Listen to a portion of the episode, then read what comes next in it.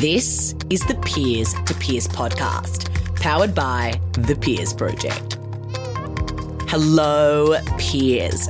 Welcome to the Peers to Peers podcast. Peers speaking, peers listening. This is a conversation for you. I'm your host, Michelle Kiddenall, founder of the Peers Project, millennial entrepreneur, world traveler, podcast expert and forever your fellow passionate peer. Each week, I invite inspiring millennial entrepreneurs from around the globe to chat with me.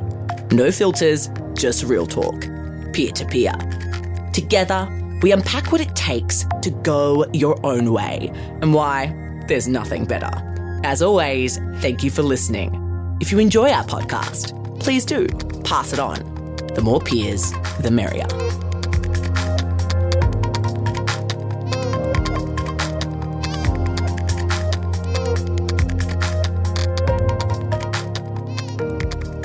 Welcome back to another episode of the Peers to Peers podcast. If today's episode doesn't get your blood pumping, we're out of ideas. Meet our guest, Georgia Branch, the woman who grows seven figure startups in her spare time. Impressive? Hell yes. But behind every successful byline comes a cost most of us don't choose to check. As the founder of mature age modelling agency Silver Fox and wellness brands such as Hempel CBD, Georgia has experienced the praise, recognition, and commercial status of being a true entrepreneurial success story. But she also felt the grief that comes from it. In today's powerful episode, Georgia shares her tale from PR girl to Forbes 30 under 30, overcoming parental pressure and expectations, and the I in imposter syndrome. For those of you who haven't yet, make sure to take a screenshot of this episode right now, post it to your Instagram story, and tag us at the Peers Project so that other peers out there can benefit from the wisdom of these incredible millennial entrepreneurs. Okay, without further ado, welcome Georgia Branch.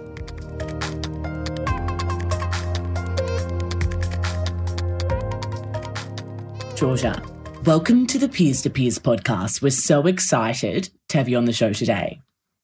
Thank you so much for having me. I'm happy to be here. Amazing. So, you know, you and I recently connected via LinkedIn. And when I looked into you and all of the amazing work that you're doing in PR and, and business, I knew I had to have you come on the show. So I really appreciate you taking the time. Oh, I'm very, I'm very pleased. I'm absolutely pumped. I've heard so many of your amazing interviews with other guests, so I'm feeling pretty honoured to be here. Oh, so amazing! Great, it's a love in. Oh, so much love. so, so look for those of us who don't know who you are and what you do. Tell us a little bit about yourself. So I um, I founded a couple of different companies. So I started out my entrepreneurial career um, with a mature age talent agency. So we basically found the niche that was being really underserved, particularly the baby boomer market that had really deep pockets but wasn't being talked to by advertisers, particularly in fashion and beauty. So my one of my girlfriends and I, um, who both had kind of relevant experience, came together and started an agency called Silver Fox, which focuses on mature age models. Um, that's now been in the making for five years. It's all along the east coast of Australia in um, Sydney, Melbourne, Brisbane, and we've actually got a licensee in New Zealand as well who's taken the reins and started her own business over there, which is really great. Um, and then a couple of years after that, I also got involved in a hemp foods and CBD company called Trichomia.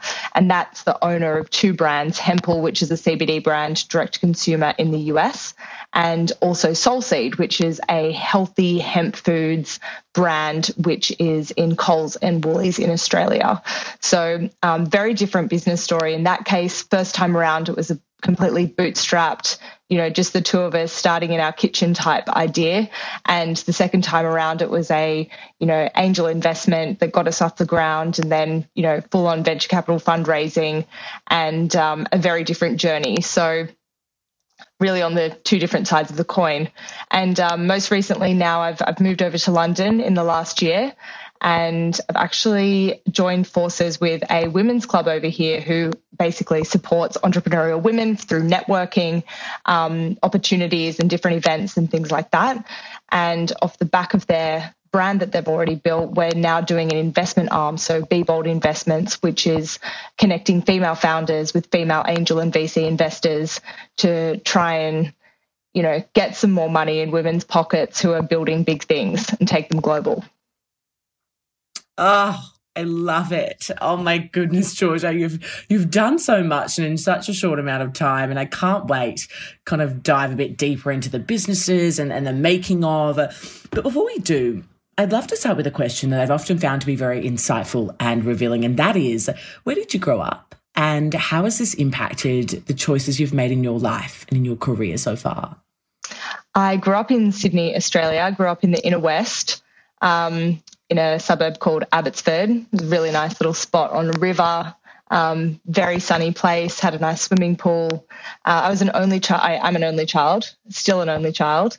And um, I had two doctors for parents. Um, so I was very lucky to live in a beautiful spot, you know, having the beach very close by, uh, very kind of coastal lifestyle. I love Sydney. I've, you know, lived up there up until recently for most of my life. And um, I never really expected to take an entrepreneurial journey, to be honest. I think um, when I was growing up, I was always expected to become a doctor or a scientist or a lawyer, you know, those sort of like prestige careers that your parents are always like, yeah, that's like, that's a red hot career right there.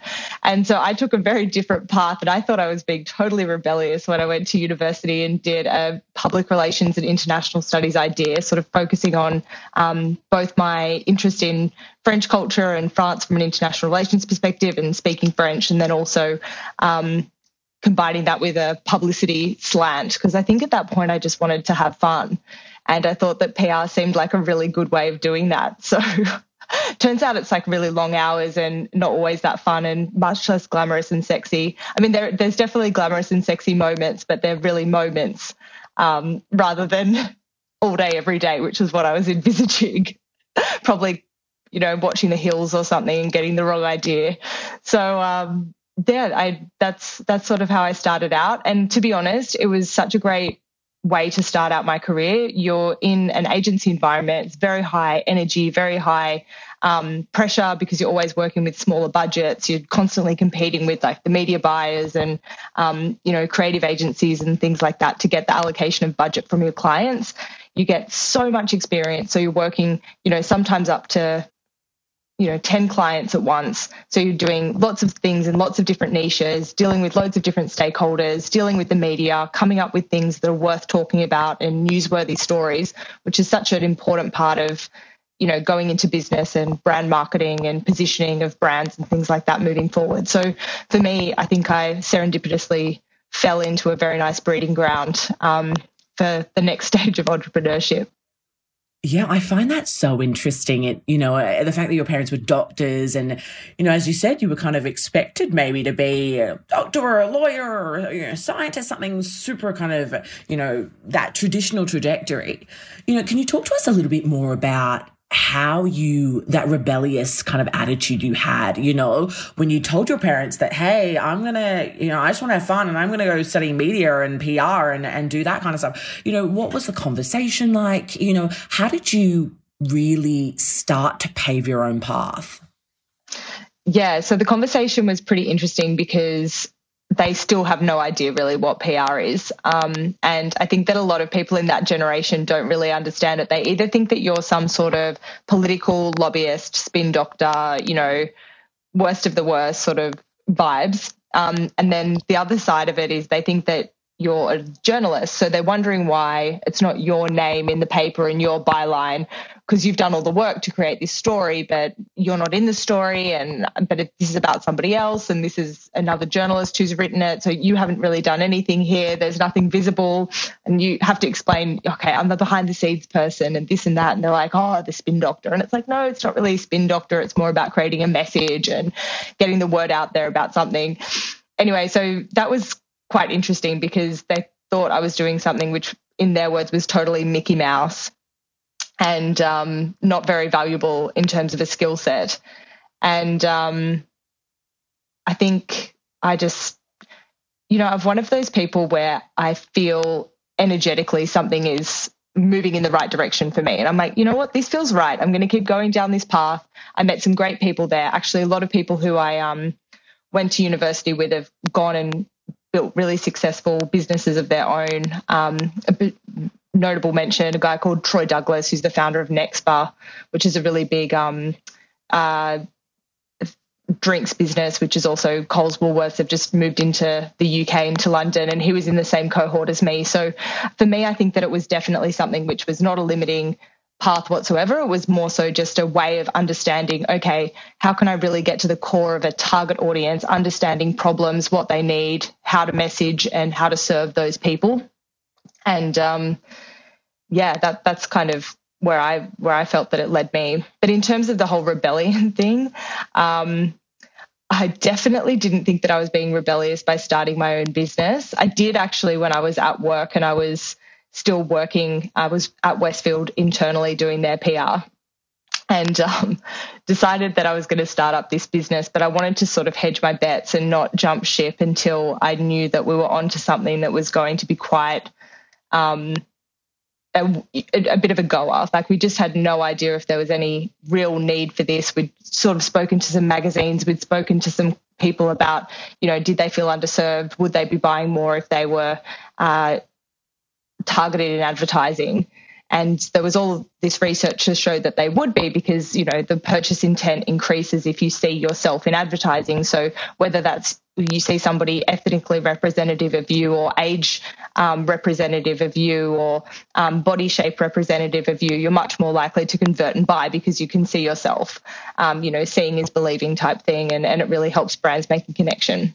So we thought we had a really good idea, but I remember just sitting there on the phone, trying to cold call and get casting directors to talk to me and say, "Hey, you know, we're this new agency," and then we um we finally thought we were onto something. And my my friend who I was started this with, Bridget Warren, she was a very successful model working for one of the big agencies in Sydney, and she decided, okay, this is it. We're going to jump ship. We're going to go and let's properly launch this and do a media release and obviously in PR world that was like my number one thing we have to do a media release. And to be honest it's been very very successful strategy for us. That's definitely been the tipping point all the publicity that the agencies had because we've never spent a cent on um, marketing it other than doing earned media. And um, I remember we wrote this media release saying that it was, you know, it's Bridget Warren, and then there were some silent investors, and I was like, I'm the silent person behind the scenes, and I've invested five thousand dollars. You know, it was just like hilarious. So I look back on that, and it's kind of funny now, but it was um, yeah, I think, you know, for people who are starting up their business and in the corporate world, you know, there's absolutely no reason to completely jump ship from corporate world straight away, test the waters, have a bit of a side hustle and see how you go um, mm. before fully committing. It's a, it's such a thing, isn't it? It's like, when do I go in full time? Is this right? You know, is is this something I actually want to be doing right now? I think, you know, I find I still find it fascinating that even before then, you just really like push forward and was like, this is what I'm going to do. And I don't care if it's not what my parents think is good. I don't care if people are laughing at me at the agency I'm at. I'm just going to do this thing. You know, where do you think that comes from for you?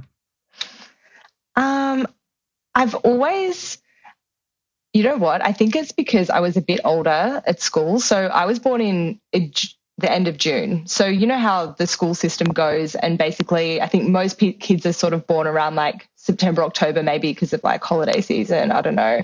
Um, but then the school year sort of goes from like June to June or July to July or whatever it is in terms of your age. So I think I was always a little bit at the older spectrum of the class. So when you're young and at the older spectrum of the class, I think you just naturally a little bit bigger, maybe you're a little bit faster, maybe your language skills are slightly more developed because obviously everything's so nascent and small at that age. So I really always grew up very confident and always quite outspoken. I also think because I was growing up around adults all the time. So I was an only child, as I mentioned. I am an only child, as I mentioned, but also um, a lot of my parents' friends chose not to have children.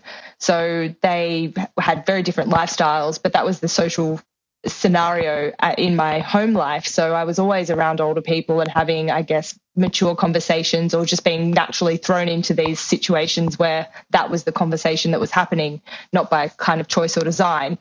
So I think that that always gave me a little bit of a, um, you know, opinionated. I was always happy to speak up and, you know, that one that would put my hand up. I remember we played this game in primary school where you had to make up a dictionary definition of a word. So the teacher would come up with a random word um, from the dictionary, and everyone in the class had to write what they thought the definition was. So obviously, nobody knew what this was. It was something like completely out there. And I used to often win that game because the kids in the class used to think that my definition was actually the you know the most likely dictionary definition above and beyond the actual dictionary definition. And i don't know if that's because i was like speaking on their level or something and just you know nailed it. But yeah i think um that little outspoken opinionated voice was always there. So i've never been really shy to speak my mind or or speak up. Mm two questions for you. What do you think the value is of speaking up and being able to speak your mind? And then secondly, how can we get better at doing that? You know, for our peers out there listening who maybe they've got really great ideas or they want to do something a little bit different, but they're just a little bit, you know, hesitant to kind of step up and, and step out. Mm. I think, you know, I've made the mistake a lot of times where I will try and speak up confidently on something where I'm only about 40% sure, you know, but I'll still just go for it. And every now and then you do get caught out. and you've got to be at the point where you can laugh that off and just be able to move on. And I think that, you know, that bridge between obviously knowing your subject matter, being confident on something, but there is that little bit of naivety, I think, that does sometimes help you to speak up. There's you know this whole syndrome where you can um, you basically have people's levels of uh, knowledge on a particular topic, and that really determines how confident they are speaking. So, if somebody knows absolutely nothing about a topic, um, but knows one or two little bits of things, they're more likely to say, Oh, I've heard such and such, and they'll go in and talk about it. When somebody has a medium level of knowledge, you actually start to be a little bit cautious about what you say and a little bit cautious about how um, aggressively you go with a particular opinion because you understand that there's a lot more breadth of subject matter that you may not be familiar with and you question yourself a little bit. And then, but really, you have plenty to say and you have plenty of expertise. So that's the time when you should really, you know, make an effort to to speak out and not second guess yourself so much. I think this is the point where a lot of people get stuck, and a lot of people have a lot of knowledge, um, but they get that sort of imposter syndrome vibe because they feel like, oh, okay, I'm I'm getting there, but oh, there's so many people out there who know so much more than me, and I'm not qualified to say this. And and that's I think where most people start getting stuck because if you know that you're a total novice, but you're just kind of going for it, you can always go, you know what, guys, this isn't something that I'm good at. You don't have that as part of your ego that can get damaged because you feel as though if somebody calls you out on an error you've made, well, you're like, oh, well, it's not my thing anyway, so no big deal when you're in that middle section where you've got you know a few years of experience or you've researched something intensely and you're looking to you know grow and um, perpetuate a career in that sphere or um, look for job opportunities in that sphere or make an impact in that sphere that's when you start to second guess yourself. And then when you get to the super super super 10,000 hour expert level you actually have this like weird phenomenon where people go oh everyone else knows this stuff. I mean, this is common knowledge. Everyone must be aware of this. So again, you go into this, I'm not really going to talk about this because, I mean, how boring. Everyone's onto this. I'm not the first one to be here. And you get to a, a point where you don't really, um, I guess, socialize or um, expect to be sharing something outside of your particular niche network where everybody else is up to speed and knows um, just as much as you do. But that's also an, area where obviously they're the kind of people that you desperately want to hear from. And you find over time, I think that people who um, have become experts in a particular area now, just because of the world of social media and um, the access to different levels of information. People are much more open minded, I think, at that expert level, which is amazing. Um, but there's still so many experts who don't speak out enough and, um, you know, think that there's plenty of people covering that subject, so they don't need to to speak up or push put their point of view forward. And, and I think that that's a miss because everybody has a different perspective and something to say. Mm how can we get more confident, regardless of which level? I love how you presented that, the different levels. You know, I just think it's so true. But how can we get more confident if, even if we are at the level of we actually know this so well back to front, inside out, to actually say something, to actually speak up? You know, I think there's one thing to know it, and then there's one thing to actually be like, you know what, I'm going to speak on this and I'm going to do that confidently. Like, how, how can we gain that confidence? I think it's just practice you know, and I think the whole thing with imposter syndrome is such a real thing. And it's something that I've definitely felt, you know, when you walk into that room and you see all these people that you really look up to and aspire to. And at the end of the day, they're just people. You're in that room for a reason. Make sure that you're making the most of every room that you're in, make an impact, leave an impression, make sure that you network and make connections. Um, I think that I've definitely in the earlier days missed out on some of those opportunities. But now I'm just, you know, you've just got to be that person. The more times you walk up and go, Hey, how are you? I'm Georgia. Great to meet you. What do you do? This is what I do. It becomes easier every single time. So it's practice and it's consistency. And I think consistency is the hardest one because you can say to yourself, okay, you know what, today I'm just going to do it. And then you do it and you get a pretty good result and you go, okay, fine, I've done it. Like, oh, okay. I spoke out, I did that speaking event, or, you know, I did that podcast, or I did, you know, I could participated in that media interview and you're like, all right, job here's done. I'll leave that on the back burner for six more months. It's about continuously going and consistently looking for more opportunities. And I think in this world, you do get very lucky. I think that people, um, you know, sometimes it's serendipity and you find each other and you seek each other out and you end up in a great, um, mutually beneficial uh, speaking engagement or, you know, career opportunity or whatever it might be. But you do get a lot further if you're consistently putting yourself out there and attracting opportunities to come to you. Oh, I love how you say like attracting opportunities and creating them for yourself. I think that is so valuable and just so important. You know, I want to dive a bit deeper into your story. So, you've attracted so many opportunities. Oh my goodness. You kind of mentioned already your first business where you really created that out of, nothing. You know, talk to us a little bit about what were the first couple of steps you took to get that one off the ground and then kind of how that led to perhaps you know the second business which i think launched about a year and a half after that.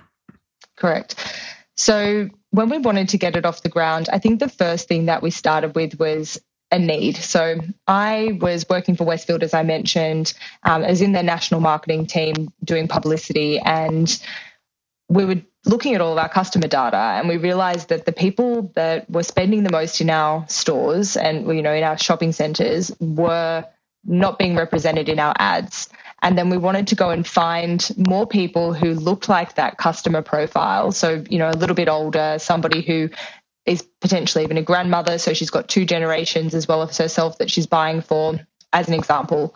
And started talking to talent agencies that we worked with and realized that we couldn't find these people. They just weren't represented as a group. There was a few classic models, but really a classic model was somebody who was in her mid 30s potentially, and that was about as old as it seemed to get five years ago. So we had a session later with Bauer Media, and Bauer Media was talking about how it would be great if they could get some more diverse women from an age perspective in their magazines, because that was who was buying the magazines. So they wanted to serve this customer, be more inclusive, but were finding it really difficult. They continually were using the same faces and they wanted more fresh faces and diversity. So I was like, okay, there's a real need here. I knew that I couldn't do this business by myself because I didn't have at that point, you know, an understanding of how exactly the modeling industry worked, more so from a scouting um, model relationship and management perspective and I needed somebody who I could work with on this. So I had this idea for a couple of months, and then through a friend was actually introduced to my business partner, Bridget, who was, as I mentioned, a successful model and she was 26 as well at the time and she was already feeling as though she was being phased out by her agency because she was getting over the hill so she really resonated with this idea and i think that finding her and a co-founder was the reason that this idea ever got off the ground. It was just an idea. I would never have been able to execute this idea without her and her deep, intimate knowledge of the industry and how it works from a model's perspective and you know the software that they're using and the way that it all needs to operate from a you know a casting perspective and um, a you know agent perspective so that was invaluable because an idea as good as it is is just an idea until you get to the point of execution and you need the right team to be able to execute any plan um, i hugely admire anybody who can do everything by themselves. Uh, I certainly can't. So yeah, I think that finding the people with the skill sets that fill the holes is is hugely important. So once Bridget and I got together, we really started to look at what is the key demographic that we want to go after in terms of talent, who are our customers going to be? So, are they going to be brands directly? Are they going to be casting directors? Are they going to be production companies? Started building a big list of that.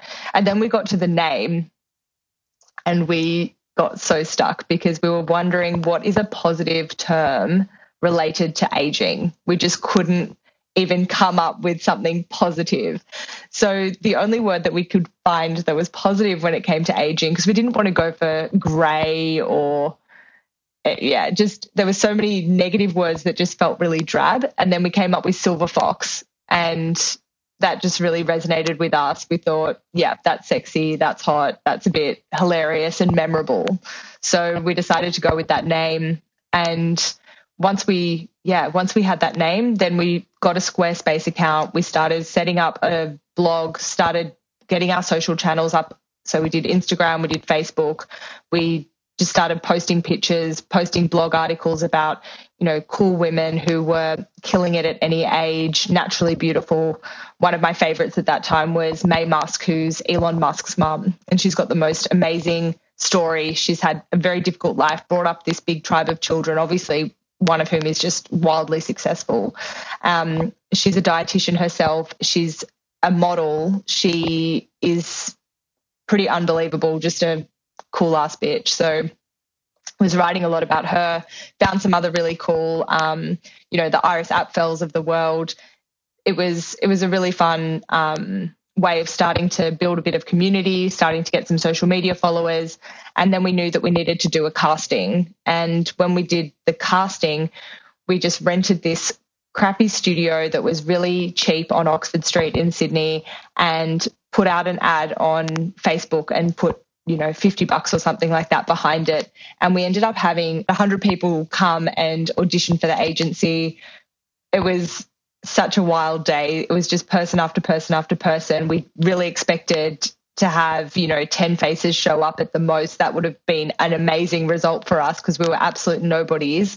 And um, we ended up having so many people come through, just really believing in the whole vision and feeling as though they were underserved personally some people said, you know what, I may not be a model, but I just wanted to come in. I was in the city. It was only a 10 minute walk up from my office. And I just wanted to say, you guys are doing such a cool thing. My friend shared it with me on Facebook.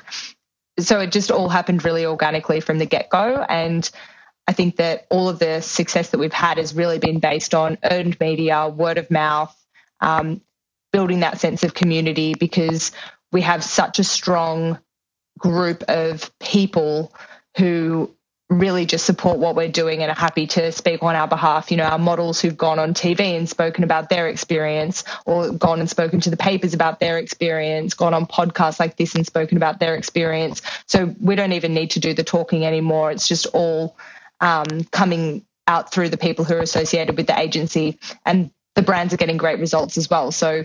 Um, that's a testament to the fact that we have so much repeat business and clients that have been with us since basically day dot, including Westfield, who's been a massive supporter of um, our business. So that was a big win for me as well. Oh, it's just so amazing. And I think, you know, often we think you know, often we almost expect the opposite. We expect 100 people to show up on the day that, you know, we tried so hard. But for you guys, it was like, we didn't even, we don't even expect many people and we don't expect too much, you know. I'd love to talk a little bit about the the challenges and perhaps something I like to call the dark side of business. So it seems to me like at the start, it was just absolutely, you just absolutely killing it and you just went for gold and it was all working out for you guys. Was there a point where you really kind of felt stuck or did this happen in the second business? You know, was there a point where you kind of thought, oh my goodness, this is tough? Like, how are we going to do this? Oh my God, so many times, so many times, so many times.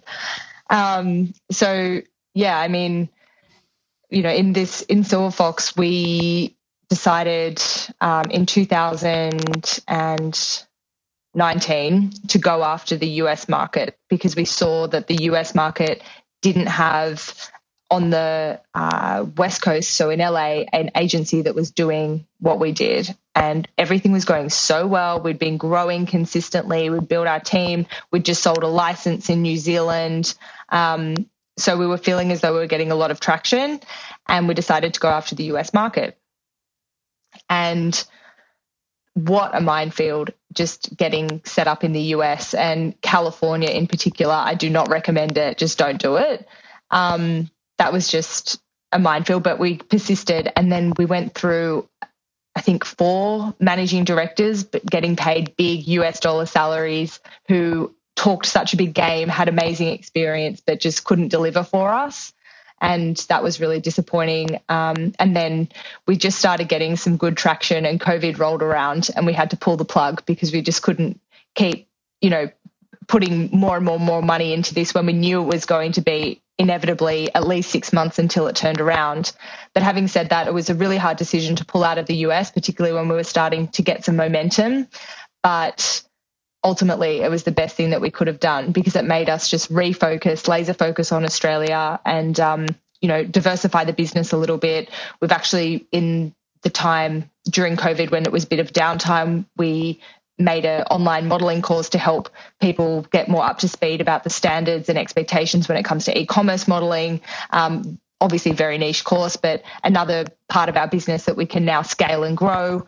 And since uh, all the lockdowns finished in New South Wales and Victoria, it's just been the biggest months of the business. So um, it's been incredibly successful. There's been a lot of pent up demand. I also think that culturally and just on a world stage, there's been so much focus on diversity and inclusivity this year. Obviously, with um, Black Lives Matter movement, it, it just sent so much of a wave into the diversity conversation, not just from a ethnicity perspective and a um, privilege perspective, but also from every angle when it came to diversity. And that certainly circled back around to us and, and been very beneficial for our business as well. And the results in the last three months have just been unbelievable. So um, yeah, definitely, definitely a tough time at the beginning of the year. And, you know, when you're looking at your balance sheet and just going, oh my goodness, we've invested so much here. You know, this is a huge, we've made a huge mistake. How do we pull ourselves out from the brink? Um, but you, you know what, we managed to keep all of our staff on. We managed to build a new element in our business that we never expected that we were going to do that's scalable and we can, you know, give a really good nudge next year.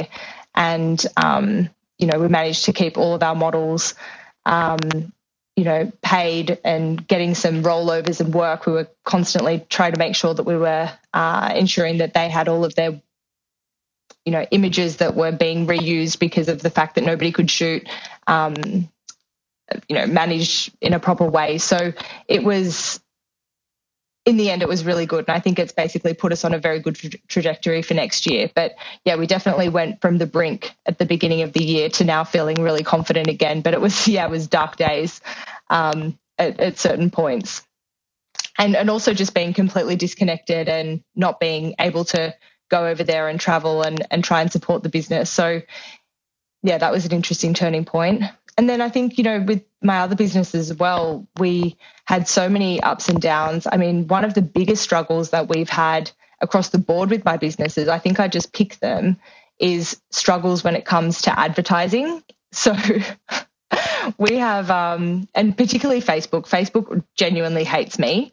And um, I've been completely banned I, I notice you're a Smart Company contributor, actually. I've done a couple of contribute contributions for Smart Company, and one of them is about how I'm banned on Facebook and they will never let me back. And I've run out of requests and I'm blacklisted forever, permanently banned. I actually appealed to them recently and said, please, please, please, you know, I've, I've done all your courses. I need to advertise again. I'm not doing anything that you don't like. Because basically, I had um, Silver Fox, which was exclusionary because we were only looking for mature age models. So didn't like that. Um, and then with the hemp and CBD business, Facebook can't differentiate between um, hemp foods, which are literally protein powders, snack bars, and cannabis that you smoke and get high from. So Facebook can tell every single person that I'm friends with and suggest you know friends and exactly who I'm tagged in in a photo, but it can't differentiate between marijuana and a protein powder.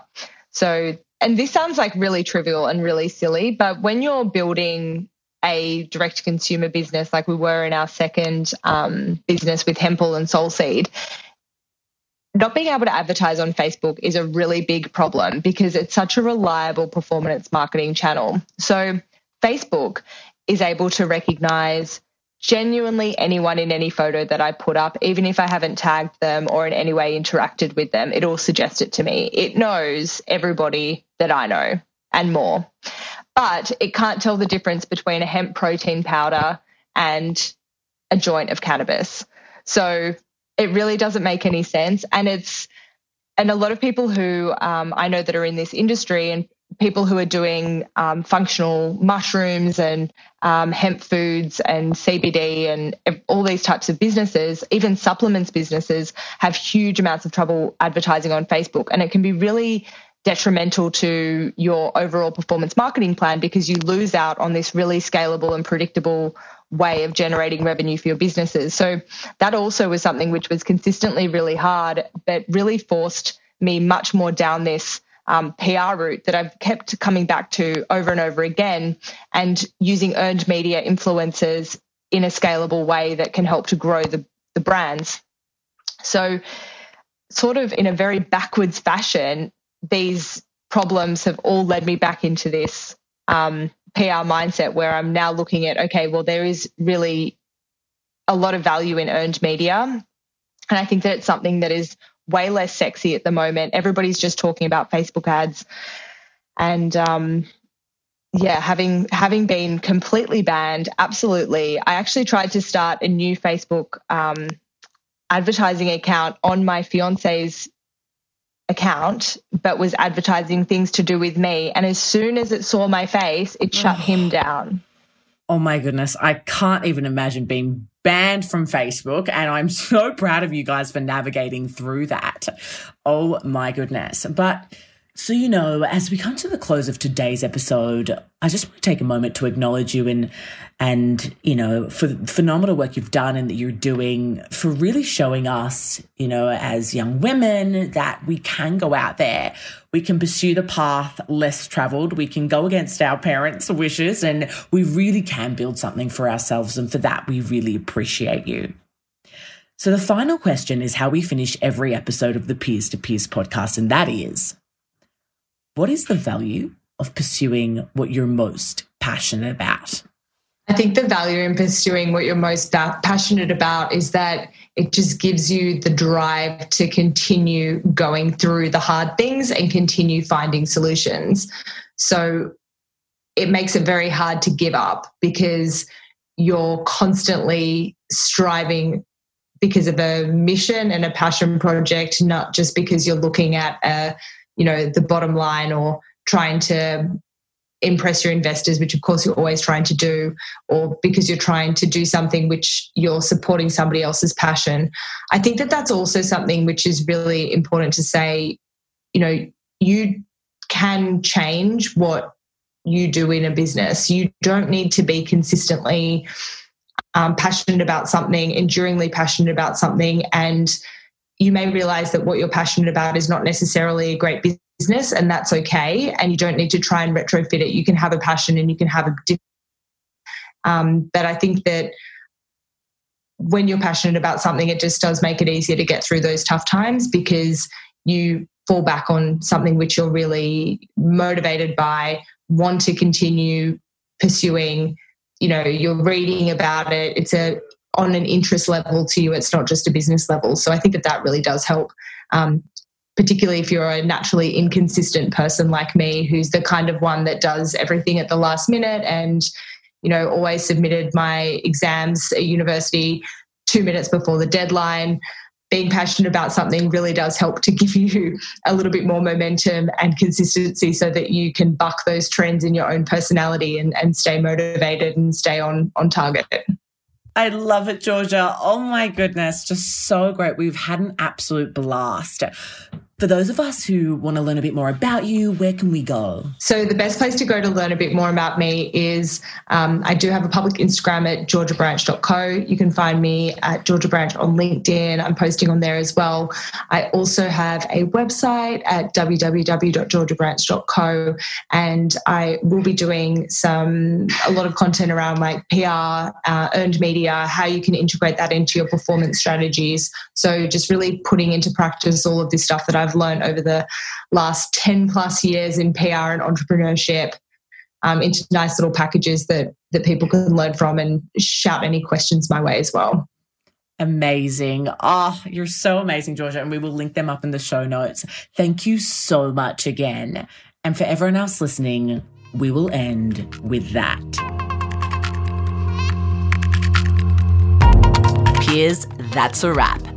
Thank you for tuning in to the latest episode of the Peers to Peers podcast. We hope you've enjoyed your introduction to our latest guest peer and that you find them as gung ho as we do, which is our way of saying inspirational. For more, make sure to subscribe to our show on iTunes, Spotify, or any app where podcasts are played, and leave us a review. We produce with passion and it doesn't stop here. To see what else we're up to, visit thepeersproject.com or follow us on Instagram at The Peers Project. We'll have fresh, real talk for you next week, peers. Until then, if you need inspiration, look amongst your peers.